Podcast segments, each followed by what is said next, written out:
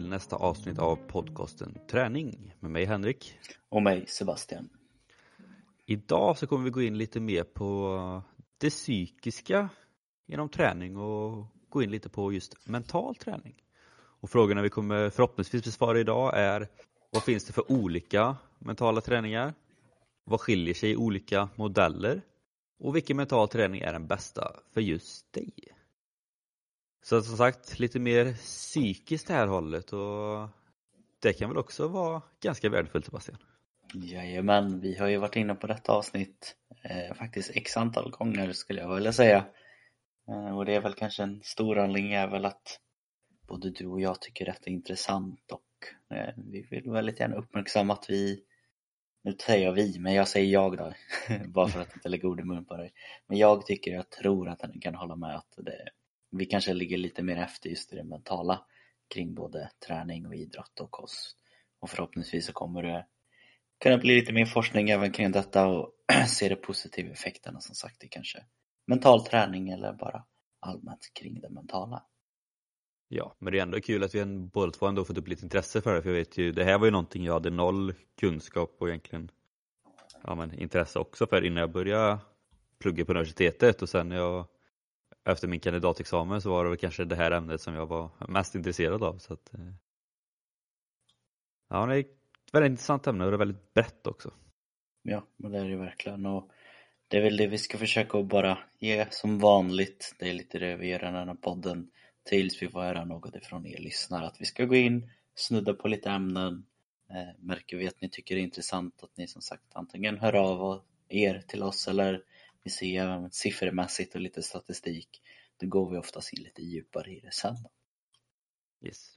Och om vi börjar då så eh, börjar vi med egentligen den klassiska liksom, vad är mental träning? Och kort och gott, det är väl eh, som allt annat inom träningsvärlden en stor djungel. Men eh, man kan väl säga att det är egentligen precis vad det låter som. Det är träning för det mentala, träning för psyket. Och jag tror de flesta av er som tränar och framförallt har tävlat eller egentligen ja, egentligen i livet överlag att man har perioder där man kanske önskar att man var lite starkare psykiskt och mental träning är egentligen bara ja, olika modeller, olika sätt att träna sitt psyke på. Ja men så skulle jag också säga att det är väldigt bra förklarat för man har ju ändå så sett, nu har jag kanske inte alla procenter i huvudet här men jag vet att man har ju forskat lite om just hur mycket av sin mentala kapacitet, eller vad man ska säga, genomsnittmänniskan använder. Och där brukar man ju bara prata om några procent vet jag, jag har för mig att 3 procent är något som brukar komma upp. Och det är väl det som har fascinerat folk eh, ganska länge och kanske även nu inom kanske just hälsa. Att vad skulle hända om, finns det någon modell eller något sätt som man skulle kunna liksom öka den här kapaciteten eller få en större förståelse, vara mer aktiv även inne i huvudet? Kan vi påverka det själva? Eller kan vi ta hjälp av medel som gör att vi får mer kontroll över det som händer inom en som man brukar kanske säga att jag har inte koll på hur jag känner inom eh, och det är väl det som de här olika modellerna då försöker ta reda på vad, vad det optimala är eller vad man ska säga. Jag har en liten definition här också av eh, mental tuffhet och det är att medvetet kunna agera och gå i riktning mot dina mål och värderingar som du har för din idrottssatsning även om och framförallt när du möter starka känslor eller tankar och tuffa situationer. Och mental träning blir då ett sätt att jobba mot mental tuffhet. Mm. Det låter det var bra faktiskt. Det ska jag ta med mig. Eh, men som sagt, det, det är ju väldigt djungel som Henrik säger, men något som också som vi har tagit upp tidigare så kan vara en lite bra tupp igen, det är om jag och Henrik har på något sätt använt det här tidigare. Så jag tänker ställa över frågan till dig Henrik, har du använt metallträning eh, på något sätt och hur har du använt det då? Det är lite som jag har nämnt eh, i tidigare eh, tidigare avsnitt att framförallt visualisering är väl något som jag har använt mycket av.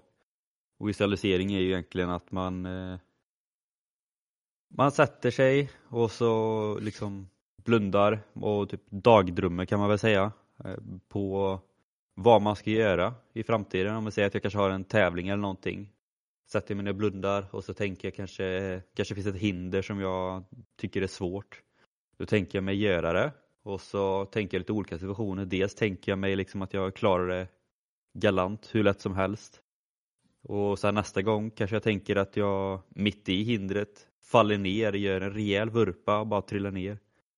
Och så försöker jag liksom visualisera mig hur, hur kommer de runt omkring reagera och agera? Kommer de skratta åt mig? Kommer de pusha upp mig? Hur ska jag agera eh, när jag väl har trillat upp? Och då blir det ofta, som jag också nämnt innan, att trots att man visualiserar något dåligt försöker man visualisera att man löser sen. Så det kanske blir då att men, trillar, gör en ganska rejäl vurpa, men snabbt tar mig upp på hindret igen, klarar det hur lätt som helst andra gången. Eh, och det intressanta med det är också att man tänker ofta på sig själv både i första person, som man lever, men även i tredje person, alltså att man ser sig själv typ som att någon har filmat en. Just för att också kunna, ja men vissa, vissa kan visualisera sig bättre i första person och vissa i tredje person. Så det är verkligen liksom en smaksak vad, vad som gäller. Men eh, det är främst visualisering jag har använt. Sen har jag använt mig lite utav självbestämmande teorin eh, lite i mitt coachning, coachningssätt. Och det handlar egentligen om att man ska få med självbestämmande, det sociala och eh, ja, men, känna kompetens egentligen eh, när man gör någonting för att bibehålla motivation också. Mm. Så det är väl de två jag kanske har använt mest. Eh, så. Sen är det klart att det är många många smådelar man alltid bär med sig. Liksom. Men eh, de två är väl de stora liksom, ja, begreppen kanske, som man säger så, som man använder mer. Själv då? Eh, ja, jag skulle väl säga att det, det var kanske mer under alltid använt en och det är väl visualisering. Eh, liknande och det är väl kanske det som jag upplevt när man har börjat komma in lite på det, att det är något som kanske är sker mer naturligt för väldigt många eh, utan att man tänker på det utan att man har någon direkt kunskap och det är enklare att sätta ord på det också för att eh, ja, man som sagt kan se bilder framför sig. Eh, jag har väl kanske framförallt använt det inom inom idrotten eh, där det mer varit någon form av visualisering, att hur jag ska prestera. Eh, jag har även varit inne och rört lite på och tänker efter då kanske just att hur jag mår efter att jag har klarat av någonting. Eh, till exempel hur skulle jag må efter att jag har vunnit en match? Hur skulle jag må efter om jag klarar detta? Eh, men det jag har gjort mest är som sagt att, det kan låta lite hemskt men jag har använt väldigt mycket av vilket jag vet att många gillar, men jag har använt lite mer om typ vad ska man säga, göra det lite mörkt för sig. Eh, speciellt när jag har behövt ta i väldigt mycket som till exempel handboll med vissa lyft att man sätter sig mer i det här fight eller flight modet. Att klara inte av det här då, då blir det farligt. Då, du måste koppla på nu, du måste, du måste ha mer. Intala mig själv att jag måste vara med, annars kommer det smälla. Eller ska man lyfta en tung vikt, jag måste lyfta den här vikten. Att gör inte det då, vem vet vad som kan hända? Och verkligen koppla på den här att till slut har jag inget annat val än att riktigt släppa lös allting. Eh, jag kanske så här i efterhand att det kanske inte är det bästa sättet att komma igång men det gör att man blir otroligt taggad. Och det är väl också därför som jag har skämtat lite om att jag har ju brukat släppa ut mitt inre monster på plan och det är det enda stället jag gör det på. Men det är ju också för att jag liksom har gått in att jag har sett eh, motståndarlaget mer som en riktig motståndare och att det är jag mot dem eh, och jag måste ta fram allting.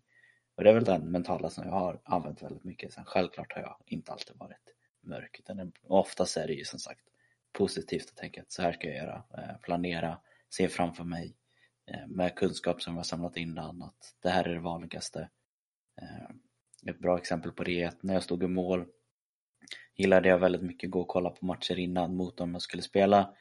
Eh, jag läste deras spel, jag förstod hur de spelade. Jag visualiserade, kunde göra det liksom en dag innan, även innan matchen. Hur det borde se ut när de spelar och kunna känna igen mönster vilket gjorde det enklare för mig när jag väl stod i mål då, att eh, jag hade redan gjort det här i mitt huvud och jag visste att det borde hamna här, det borde skjutas skott här. Eh, vilket som sagt gjorde mig lite mer alert och jag upplevde i alla fall att jag spelade som bäst när jag hade gjort den förberedelsen eh, noggrant helt enkelt. Men jag tycker också det är lite intressant det som du nämner så här, att ja, du släpper lös ditt inre monster för det är det som är det intressanta med ja, men, mental träning på det sättet för att vissa använder det för att bli så lugna som möjligt Liksom. Och vissa använder det för att verkligen liksom tagga till och kanske få den här, ja men lite den här fight or flight um, beteendet istället så att man verkligen mm. taggar till. Så att två personer kan köra exakt samma sak men få två helt olika effekter av det. Ja, och jag tror ju att mycket handlar om på vad, vad du vill ta fram det till. Jag kan tänka mig att det, det kan vara vanligare att försöka kanske pressa sig lite mer i mentala om man har en specifik sak man vill klara som till exempel ett lopp eller något liknande. Eh, och då tror jag kan vara bra att koppla fram den här lilla att nu gäller det. Men är det kanske en förändring av en livsstil då behöver du hålla under en längre stund. Du kan inte bara klara dig med en snabb liksom adrenalinkick utan då tror jag att det behöver eh, göras lite lugnare som sagt och kanske tänka lite mer långsiktigt självklart. Ja, och sen beror det också lite på vad, vad det är man gör. Jag menar så här, ja, men du, du är en MMA-boxare, då kanske du inte ska bli för lugn. Medan du håller på med ja, nu vet jag inte, men om mer teknisk idrott, om man tar längdhopp eller något kanske det är mycket fokus på teknik, liksom du måste träffa rätt plankan, om det kanske det kan vara bra att vara lite, lite lugnare, inte för övertänd liksom. Nej, jag vet ju att vi, vi tog upp det eh, nu har jag glömt av faktiskt vilket avsnitt det var. Det kanske är lite pinsamt att göra det. Men jag vet att eh, jag har ju tagit upp lite just det här med, vi pratade om, när vi pratade om alkohol så var det ju eh, avsnitt 71, då pratade ju vi om effekten på just hur alkohol kunde påverka en att bli lite lugnare. Och ett exempel som jag kom upp i huvudet nu det är ju säkert att, att om du hade varit och ridit så som vi pratade om där, att du som person eh, använder mental träning för att bli lugnare, då känner hästen av det, vilket gör att du presterar liksom på en bättre nivå. Eh, så det kan ju verkligen vara skillnaden mellan att vinna en tävling eller förlora en tävling om du har det mentala med dig. Precis. Men idag då Henrik, vad är tanken att vi ska göra med, eller vad, vad ska hända i dagens avsnitt? Ska du och jag sitta här och bara info eller hur tänker vi? Ja, vi ska väl egentligen jämföra lite olika, ja, men, lite olika delar framförallt som eh, vi har lärt oss och diskutera liksom vad, vad som skiljer sig åt och vad som är likt och liksom om det finns något rätt eller fel eller vad man säger. Vi har gjort att, ett liknande avsnitt förut som sagt. Jag vet att Henrik sa att vi ska sitta och debattera och jag var lite mer, ja, kanske ska sitta och diskutera. Men det kommer väl bli en liten blandning som sagt för att eh, just nu i alla fall så har vi väl kanske fått lite olika skolor som ser lite olika på exakt samma sak egentligen. Och det är som sagt alltid intressant att ta upp eh, två olika sidor på myntet och som sagt kunna hitta kanske någonting som eh, som vi liksom står på samma plan på att det här, det här känns rimligt och någonting som kanske skiljer sig väldigt mycket. Och förhoppningsvis så kan eh, våra olika syner och kanske framförallt två olika skolor kunna hjälpa dig som lyssnar och kanske hitta någon, någonstans att du kan ta lite från bägge sidor och applicera så att det, det liksom passar just dig bäst, den här mentala träningen. Ja, och det kan vi säga liksom också nu att jag och Sebastian kommer säkert vara överens om mycket, vi kanske inte kommer vara överens om allt, men det är verkligen så liksom mental träning funkar för att just det här med visualisering. Det är något som vi fick jobba väldigt mycket med på universitetet. Men sen fick jag höra av några idrottspsykologer att nej, visualisering ska ni inte använda för det, det är bara skit typ. Och där blir man också liksom såhär bara att okej, okay. så då de idrottspsykologerna fått lära sig att visualisering kanske inte är det bästa konceptet att använda. Samtidigt så har jag fått höra av ja, men idrottspsykologerna som var på SUK på mitt universitet liksom bara att visualisering är jättebra. Så det är också bara ett bevis på liksom att det här är så personligt liksom så att även om jag och Sebastian säger bara att ja, jag kanske säger bara att det, det Sebastian säger det, det är bara skit, han har, han har jättefel men det kan väl stämma för någon och Sebastian kanske också tänker på att ja fast det du säger är ju inte jättebra heller men det kanske funkar för någon. Mm. Så det är ju det som blir, man får försöka liksom testa lite olika och hitta vad som funkar, funkar för en. Liksom. Eh, ska jag börja och förklara lite mitt? Vad det Kör kanske på. bygger på. Eh, det jag kommer att prata lite om det är väl en form av lite upplägg hur man skulle kunna just jobba med mental träning. Eh, och fokuset är väl egentligen på eh, att hitta någon form av tre delar brukar man väl säga att man kan dela upp det i det början. Att det börjar med att man ska hitta någon form av avspänning när man hittat avspänning i kroppen så ska man då kunna fokusera på eh, mål och resultat och sen tillsammans med sinne, sinnesstillestånd kunna eh, få ut så mycket som möjligt utav det man gör. Ehm, det går egentligen ut på som sagt att man ska gå in även i det här undermedvetna eh, och försöka få just en förståelse över att eh, vissa saker kommer att eh, liksom vara svårt att få grepp om. Man kan inte styra allting som man tänker. Jag vet att man tänker någonstans vi säger så här, om du tänker någonstans kring 60 000 tankar om dagen och de flesta är negativa och dömande så blir dessa tankar en vana och det positiva tar bort lite mer och det förminskar antalet liksom. Eh, och det är lite det som man vill komma bort ifrån med det här, eh, ja, med modellen helt enkelt. Man ska helt enkelt först försöka komma ner och lära sig och som sagt slappna av. Eh, I den här teorin så är det väl mer att man ska sitta och lyssna på några former av band som kommer att få dig att eh, kunna slappna av, släppa spänningarna. När man har börjat komma upp i det så kan man då som sagt börja försöka att skapa lite minnesbilder utav eh, framtiden för det är att man vill nå någonting. Istället för att kanske enbart fokusera på mål, eh, som jag vet att eh, det har jag och Henrik pratat mycket om, även jag om vi tar min Vasaloppsresa så tänker jag att jag har placerat ett mål, jag vill klara av Vasaloppet och sen är det slut. I den här modellen så är det mer att jag som individ ska tänka mig att jag vill klara av att åka Vasaloppet. Yes, då har jag bestämt det.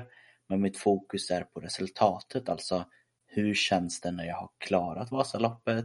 Både liksom kanske fysiskt men även mentalt. att Hur är benen? Hur är kroppen? Hur är sinnestillståndet? Eh, och det är det som rör sig in till punkt tre då. Eh, att man ska försöka se det som ett bränsle, eh, sinnetillståndet att man eh, försöker att se det här positiva. Sen när man säger att oh, jag mår så otroligt bra efter ett träningspass eh, Eh, och jag, liksom, det känns jag svävar på mån.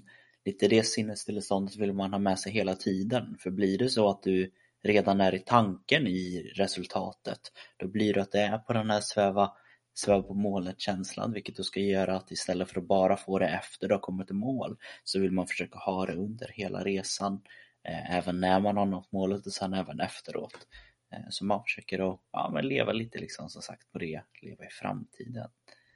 Eh, ja, det är en bra start tänker jag, att kunna förklara om vad det jag pratar om bygger på. Och konceptet i sig kanske man kan kalla, heter då NLP.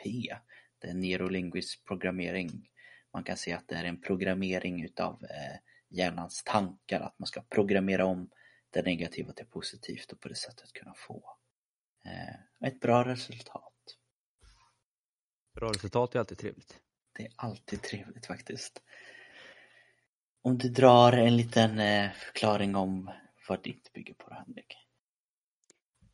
Ja men mycket av mitt eller av det jag har lärt mig är ju liksom det här att ta reda på också så här, vad fokuserar man för lite på, vad fokuserar man för mycket på liksom att försöka ta reda på, så man fokuserar man kanske för lite på förberedelser, tekniska detaljer, fokus på uppgiften och liknande. Man kanske gör för mycket av liksom att man brottas med känslor av nervositet, tänker för mycket på konsekvenser och misslyckande, tänker på vad andra ska tycka och tänka och liknande. Och just det här också, mycket av hur snabbt tankar och känslor kan ändras.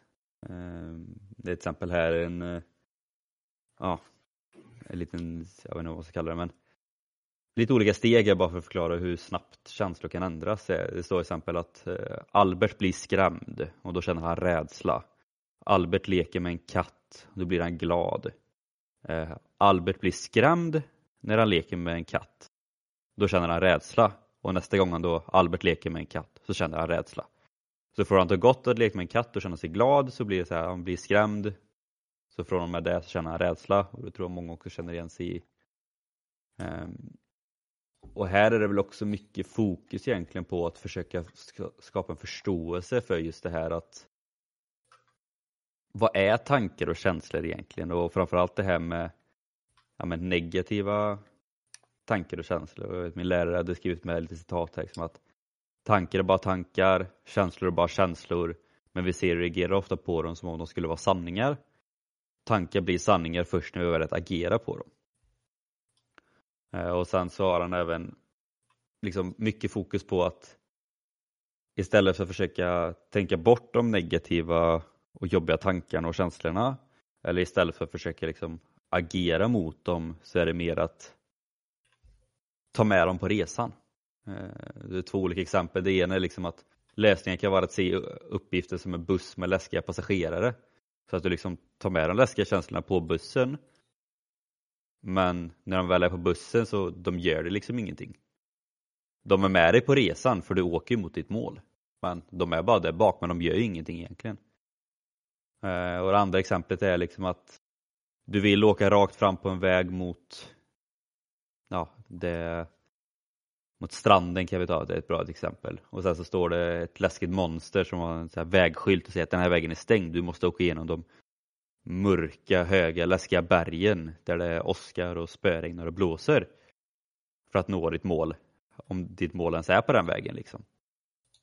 Men istället då för att ta den läskiga vägen så ska du istället ta med det här läskiga monstret som blockar din väg då. Släng på honom på en kärra bak på bilen så åker ni till stranden ihop. Så att eh, mycket fokus blir ändå på att liksom vara i nuet, fokusera liksom på uppgiften, på vad ska du göra och inte egentligen vara rädd för att misslyckas i nuet. För det är också det som de pratar väldigt mycket om här, att man gör väldigt mycket för en kortsiktig vinning kan man säga. Att ofta så gör vi saker för att få något positivt eller för att undvika något negativt och det blir ofta i stunden vi gör det. Jag tror många spelar fotboll kanske känner igen det ibland att man kanske har ställt sig i passningsskugga för att man liksom är rädd för att göra ett felpass eller liknande. Eller jag vet inte om eh, du var en sån Sebastian, men det är också många som varit liksom att de säger att man kanske leder med 1-0. De andra har mycket tryck på mål. Man eh, byter ut sig själv för man liksom inte vill vara syndabocken ifall något skulle hända. För man är liksom man är liksom rädd för att misslyckas och då blir det så här att ja, då, man undviker något negativt med det i stunden men det skapar ju problem längre fram istället för att dels kanske man inte får samma förtroende dels utvecklas man inte som person varken eh, ja, idrottsmässigt eller framförallt då psykiskt som det här handlar om. Ehm, så mycket i det här handlar det liksom om att skapa något mer långsiktigt än att bara försöka få något positivt eller framförallt undvika något negativt i stunden. Ja, och det, det är väl där vi ser det där ganska tydligt nu med en gång att det, det blir ganska samma med en gång, både ditt och mitt. För det är det som man vill försöka tänka bort just det här, vad ska man säga, det som lever kvar i människan. Vissa saker är väldigt bra, men det här i grund och botten så är vår hjärna ganska lat. Den vill ha snabba kickar. Den strävar ständigt efter att få snabba belöningar på det man gör. Som säger att den vill skjuta mål nu. Den vill göra det här nu. Den vill äta pizzan nu, inte sen. Vilket mm. gör att det kan alltid upplevas då, tycker jag, som att oj, det känns väldigt jobbigt att ständigt säga emot sig själv eh, med mental träning men jag tror, om jag uppfattar det rätt, att både egentligen i din och eh, det sättet som jag kanske får lite skolat nu det sista på är att man vet att det kommer att komma en, en motgång. Eh, där man kanske ska fokusera mer hur man ska tackla den här motgången som sagt. Eh, hur skulle jag kunna lösa att inte hamna i och inte bli passad? Eller hur skulle jag kunna lösa att inte käka den här pizzan? Liksom? Ja. Och sen alltså det som egentligen skiljer det här mest åt är ju som du sa att det som Sebastian pratade om kanske fokuserar lite mer på som sagt att se sig själv i resultatet liksom eller så här ja men när man är klar på det sättet. Medan mycket av det jag pratar om kanske är mer fokus på hur man tar sig dit. Mm. Um, för det är ju mycket, de har ju framförallt, jag tog ett exempel här på en skidskytt också, liksom så här att ja, man sätter första skottet, Ehm, jättebra fokus, sätter andra skottet. Men då börjar man också fokusera på ja, hur skjuter motståndaren? Missar man tredje skottet liksom? Eh, och lite allt sånt där. Och jag läste även ett, ja det är inget citat, men en text igår. Jag hittar inte det riktigt nu, men se om jag kan få den hyfsat bra ändå. Från eh, Roger Federer mot Novak Djokovic i Wimbledon tror jag. Det var ganska många år sedan. Eh, och Federer ledde. Han hade, han hade med 5-3 i set tror jag. Eller games eller vad det heter. Och så hade han två matchbollar. Och där och då stod han nästan och tänkte liksom, bara, fan, jag gjorde det liksom. Jag, han var nästan på, på efterfesten och var redo. Men han tappade båda matchbollarna och sen tappade han eh, resten av matchen också och helt plötsligt så förlorade han. Från att liksom bara en liten matchboll behövde han få in och han var jättebra i den matchen och sen började han bara tänka liksom på att han hade, han hade vunnit och så tappade han allt. Ehm, och det är det som är liksom lite, om man säger då, för och nackdelar med all mental träning. För det är ju som i reservationen säger bara att om man tänker på resultatet att det blir väldigt tydligt vart man ska. Men för vissa så blir det också en press och sen om man inte uppnår den, det resultatet så kan det ju bli en rejäl käftsmäll istället. Mm. Men samtidigt för vissa så blir det jättetydligt så här bara att jag ser mig själv eh, ta den tiden eller jag ser mig själv vinna det loppet eller någonting. Och det kan ju vara det som krävs för att man ska som sagt komma upp den här lilla procenten som krävs för att verkligen göra det. Så det är återigen, det är helt hur man är som person. Vissa upplever den extra procenten och klarar av det medan vissa ja, återigen får det här nästan lugna och tror att de har klarat det och då klarar de det inte istället. Nej, och det är väl det som kommer att vara det svåra och kanske kunna ge ett klart, som sagt, som vi har pratat många gånger om redan, eh, vad passar mig bäst? Eh, och det, det är väl bästa svaret är att man vet inte riktigt förrän man har testat på det. Skulle jag kunna säga. Eh, om, man, om man ska gå lite så tror jag ändå så på något sätt, eh, och det är väl här som det kan skilja sig lite mer åt, att jag eh, jag tror ju rätt så mycket på att kunna dra det lite längre just än att bara tänka vart man ska, att man lever lite längre fram just i resultatet. För det gör heller också att det är ändå olika personligheter men oftast är det när man börjar att närma sig ett mål så är det ganska lätt som sagt, som Henrik pratade med matchbollarna. Då är det ganska lätt att hamna i den här, oj nu är jag nästan där, nu kan jag lugna ner mig. Men när man då kanske mer har fokus på resultatet så kanske det har varit att han har inte vunnit matchen än. Det är inte det som är långa loppet utan han fortsätter och vill vinna varje boll. Och sen när man väl har vunnit, vunnit matchen, det är först då som man kanske mer börjar känna att oj, nu har jag kommit lite dit där jag vill vara. Eh, så det kan ju vara samma sak där helt enkelt. Att man, det blir enklare att köra hela vägen in. Vad brukar man säga? Sikta på ett eller sikta mot solen, landa på månen eller det är något, något sånt i alla fall. Att man verkligen försöker vara lite längre fram i tiden för det är dit man vill komma, det är där jag vill vara. Eh, och sen så när man väl har kommit förbi första hindret som är målet som sagt då, då har fortfarande en ganska lång bit kvar att gå. Det är lite så här, det är kanske lite det här flummiga som jag och Henrik brukar prata om ibland, att det är flummigt, det går inte riktigt att ta på. Men det är kanske lite det också man vill, att det inte går att ta på det är man aldrig nöjd, är man aldrig klar. Vilket betyder att man alltid måste fortsätta och gå framåt. Man kan inte bara stoppa sig och bli nöjd utan eh, det är en ständig resa liksom.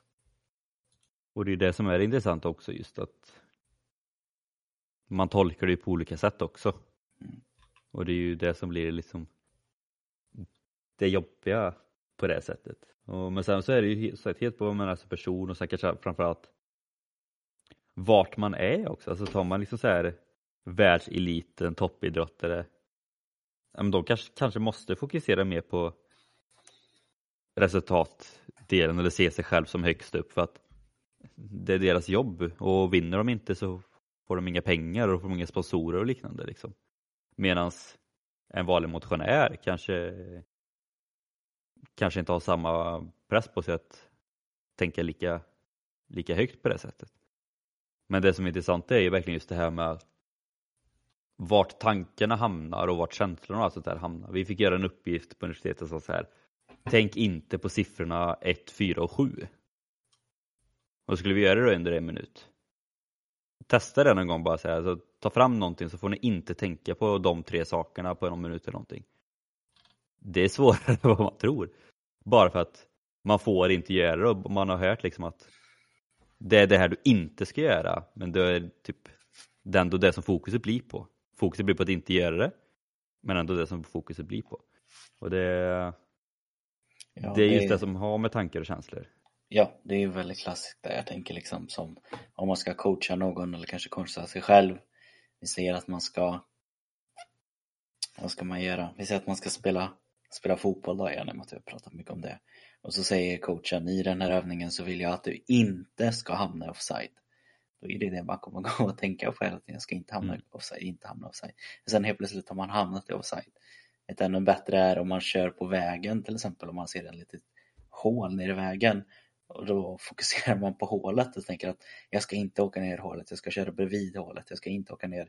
Då är det ofta så att man åker ner i den där lilla gropen för att eh, ja, det är det som har fastnat lite med hjärnan. Hade det då kanske istället varit att man jag fokuserar framåt, jag tittar framåt mot vägen. Då håller man fortfarande en rak linje och då åker man inte ner i det där hålet liksom. Och det låter ju lite tokigt men det, det är så det är. Ja, och även om man skulle lyckas att missa offsiden, även om man skulle, skulle lyckas missa det där hålet, så har man ändå lagt så jäkla mycket tid på att bara fokusera på en liten grej så man har ju säkert tappat fokus från allt annat. Som med fotbollsexemplet är att ja visst, bra, du kanske lyckas inte springa offside. Men hur aktiv var du i resten av spelet liksom? Eller sprang du bara runt och tänkte på att du inte skulle springa offside? Mm.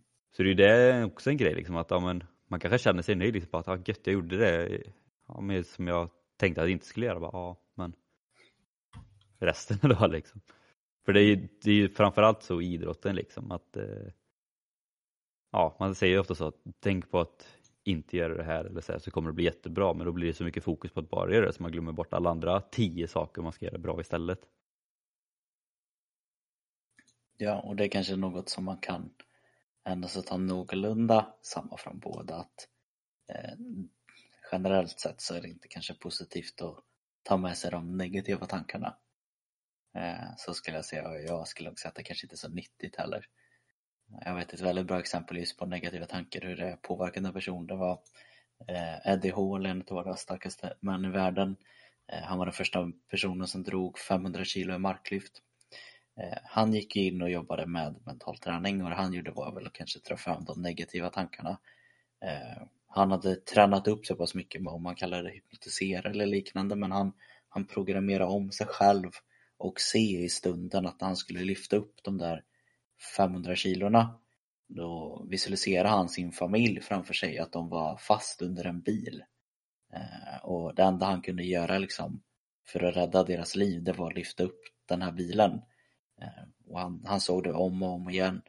Och eh, sen lyckades väl han väl lyfta upp som sagt till slut eh, bilen för att rädda sin familj. Eh, Och i det här fallet då är det ju stången. Men jag vet att han sa efteråt hur mentalt eh, förstörd han var efteråt och han hade svårt att få bort den här bilden ifrån sitt huvud. Att i början där direkt efter lyftet lite tag sa han att han trodde fortfarande att det var riktigt. Allt det här negativa han hade fokuserat på. Han hade trott på det så himla mycket att det var svårt att släppa, att det inte var ett påhittat. Vilket kan vara samma som sagt här, att använder man det negativa, tror jag i alla fall, när det är mycket tror och mycket vad jag tänker, självklart, men det kommer vara svårt att släppa det och det är som sagt, skulle man kunna få samma resultat genom att tänka positivt, nu skulle jag hellre nog föredra det egentligen.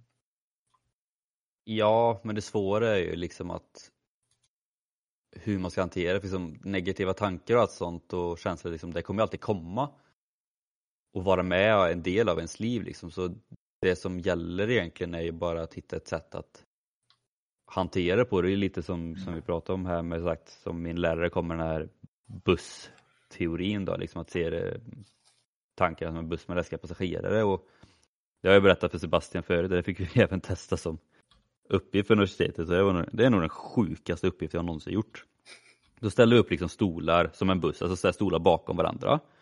Och så skulle varje person vara chaufför en gång. Så, så när jag var chaufför liksom och så fick jag säga, ja men och fick jag bara, ja men säg någonting som du liksom så här ändå har ja, men en negativ tanke eller så här, som vissa kan se om det är någonting. Och då tar jag upp liksom att jag har ju fått höra av vissa, så här, egentligen ända sedan högstadiet, bara för att jag har ju ofta hängt med få men nära kompisar mer än många icke jättenära kompisar. Och vissa är ju bara, ja, men fan har du?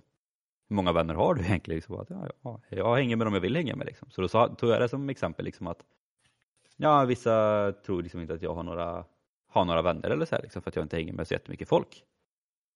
Och då fick jag då sätta mig längst fram på den bussen och all, sen skulle alla mina klasskompisar, en och en, gå fram till mig, toksåga mig inom det här ämnet. Så de kunde så gå fram och säga det bara, bara. Ingen vill vara med dig. Och då skulle jag, och skulle jag sitta där och bara, välkommen ombord. Och så kommer nästa person bara, du är inga vänner. Välkommen ombord. Du kommer aldrig ha ett socialt liv. Välkommen ombord. Så jag skulle liksom sitta där, ta emot sådana sjuka kommentarer, även om det inget var, inget var menat så var det ändå jävligt sjukt att sitta där och få höra det. Så jag skulle bara sitta där, ta emot de här negativa tankarna och så bara Välkommen ombord, välkommen ombord. Sen när alla de här då negativa tankarna hade satt sig på min buss så skulle jag köra iväg och sen när jag väl började köra iväg som sagt, det var väldigt påfrestande när de klev på bussen för jag fick se dem, jag fick liksom agera mot dem. Men så fort de bara hade satt sig på, på min buss så gjorde de ingenting. Mm. Och det är ofta lite där då som är liksom tanken i det här sättet. Liksom att ja, när tankarna väl kommer så är det jävligt jobbigt. Men mycket handlar egentligen om att acceptera, släpp på dem hos dig och för, och för sen kommer de liksom inte göra någonting mer. Det är i så fall om du som chaufför i det här fallet stannar bussen, tar fram mikrofonen och säger någonting eller går upp till dem och säger, börjar skälla på dem för att de inte har på sig bältet eller någonting. Då är det du som agerar mot dem igen och påminner dig om att de finns. Om du istället bara sitter ner, kör, de är med dig på hela resan, men de kommer inte göra någonting. Och det blir som sagt det här liksom att tankar är bara tankar, tankar blir sanningar först när vi väljer att agera på dem. Så om du inte väljer att agera på dem så finns de där. Men sagt, det är också lättare sagt än gjort för som sagt som i Eddie Halls fall där då. Liksom, han hade ju agerat på dem då och där hade det ju gått för långt egentligen. Men som sagt, det är lättare sagt än gjort också. Men det, det är så det funkar i det här sättet i alla fall. Ja, och det, tänke, det tankesättet finns ju fortfarande kvar med även det som jag har det är som sagt det, man har väl ändå så kommit så långt att man har hittat någonting som faktiskt funkar när man studerar hjärnan. Eh, väldigt bra citat där som jag tar med mig som man egentligen kan applicera i allting som går emot en lite eller någonting som man kanske inte riktigt tycker är bekvämt. Det är att ett, ett bråk eh, eller en konflikt börjar aldrig med första ordet. Och, men det är det som sagt till exempel som Henrik pratar liksom där att att, han, att det skulle bli ett bråk med någon av dem som klev på bussen, att de säger att du har inga vänner. Det har egentligen inte börjat förrän Henrik som sagt säger att jo, det har jag visst. Är det bara så att man låter det rinna av sig eller att man inte liksom tar emot sig då, då kan det ju inte riktigt bli en konflikt. Samma om jag och Henrik hade börjat att bråka och Eh, jag hade sagt eh, shit vad, vad du är äcklig. Ta en Henrik kurs. Shit vad du är äcklig det är inte riktigt så att dels hade det varit väldigt svårt för mig att fortsätta det här om Henrik hade bara, okej, okay, hejdå. Eh, men det hade varit mycket enklare för oss att börja bråka eller att det blir någon form av konflikt inuti en ifall man får något tillbaka. Och det är som sagt, det är väl med det här att det finns ett bråk börjar alltid med liksom hur man reagerar på det. Ja, man så kollar man på mobbare eller även liksom i idrotten som är också uppvuxen med många som alltså nästan idrotta för att störa andra. Det är mycket skitsnack och det är liksom alltså, men om man bara alltså om man bara skiter i dem då är det ju de som blir triggade istället. Och liksom, liksom, om man inte bryr sig liksom, de, och då blir de nästan så här, jag vet inte vad jag ska göra för de, vill, alltså, de gör det ju för att de vill ha en reaktion av det. Mm. Och det är som Sebastian säger, det är precis samma sak med tankarna. De vill också bara ha en reaktion av det. Men om du inte ger dem en reaktion så är det de som får panik och inte vet vad de ska göra näst. Liksom. Mm.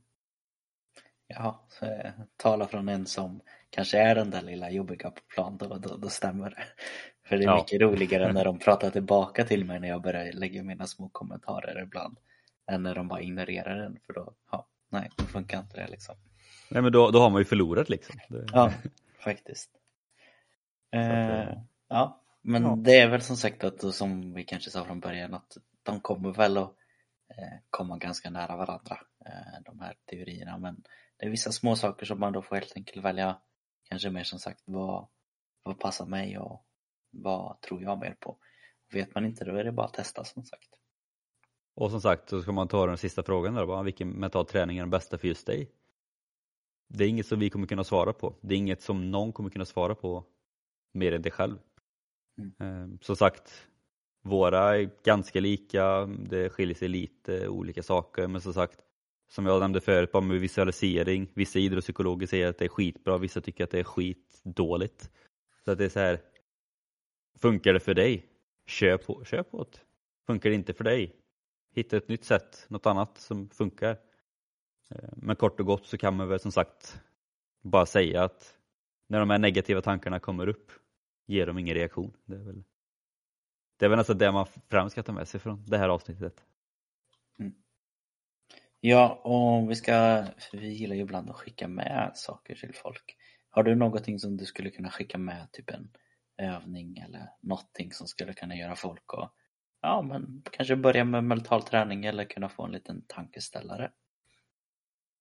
Visualisering, testa. Sen som jag nämnde lite under avsnittet, testa den här att ta tre saker som du brukar tänka på, du får inte tänka på dem. Se hur lätt det är. Sen vet jag också, vi gjorde en annan övning just det här med att man ofta vill, jag nämnde det, antingen vill man ju få något positivt eller undvika något negativt ofta i stunden. Mm. Eh, och då fick vi göra den här klassiska, du vet när man sitter två och två och en minut eller någonting och stirrar varandra rakt i ögonen. Ofta brukar ju någon till slut börja skratta eller titta bort eller någonting. Och varför gör man det? Jo, för man vill undvika något jobbigt i stunden. Mm. Så det kan jag också testa liksom om det är, liksom är något som kommer, att om ni sitter en minut och bara stirrar i varandras ögon. Klarar ni av det? Eller vill ni undvika för att det är lite stelt och lite jobbigt? Mm. Bra, lite roligt. Ja men det är lite roligt. Om jag ska skicka med någonting då, är det någonting som som jag kanske pratat många gånger om. Eh, det kanske Henrik kommer känna igen nu när jag tar upp det.